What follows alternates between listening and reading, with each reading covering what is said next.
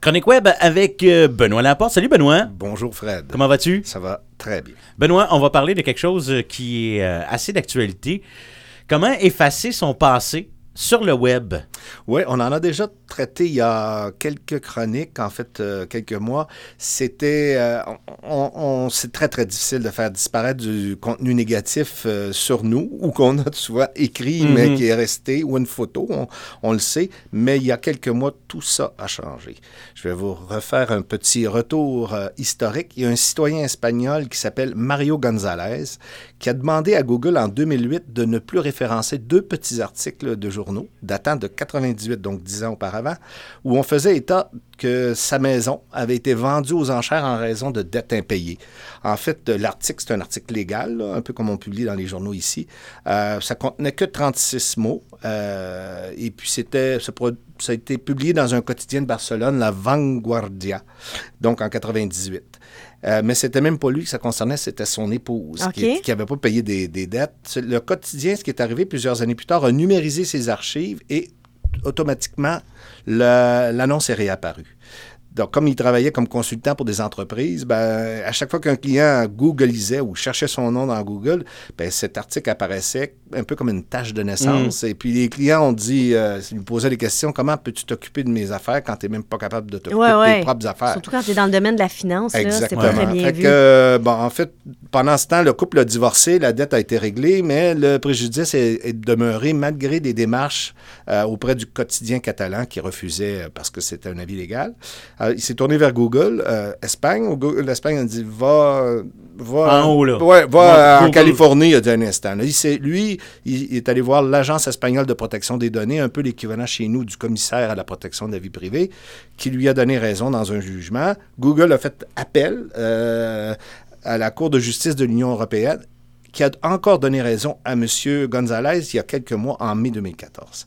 C'est une victoire historique pour lui et puis pour nous aussi, parce qu'en fait, cette première mondiale a été euh, bon, euh, obtenue après six ans de démarches. Et puis, suite au jugement, le géant californien a été forcé de publier une, un formulaire qui s'appelle le droit à l'oubli.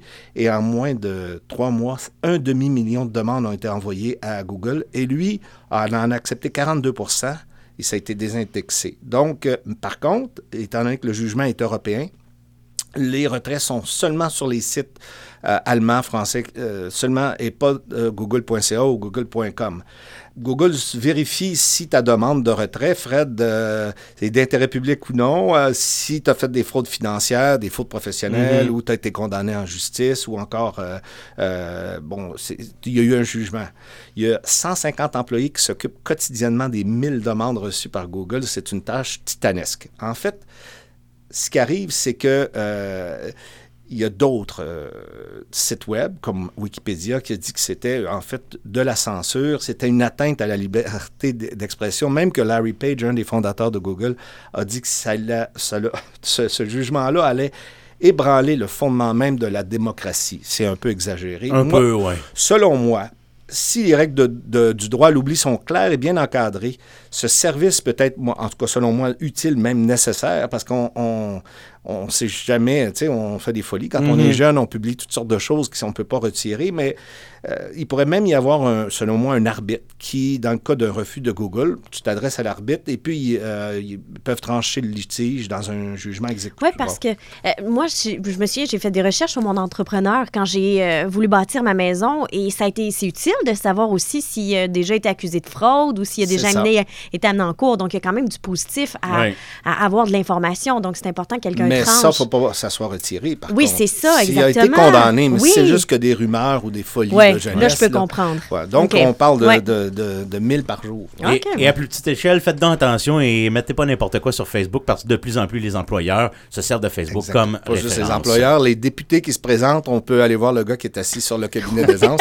c'est un peu gênant. C'est vrai, c'est vrai. labmarketing.com pour Tout- toutes les chroniques. Tout est et là avec euh, le, le fichier audio en plus euh, grâce à, à M103. Benoît Laporte, merci beaucoup. À la semaine prochaine. Merci. Salut. Bye bye.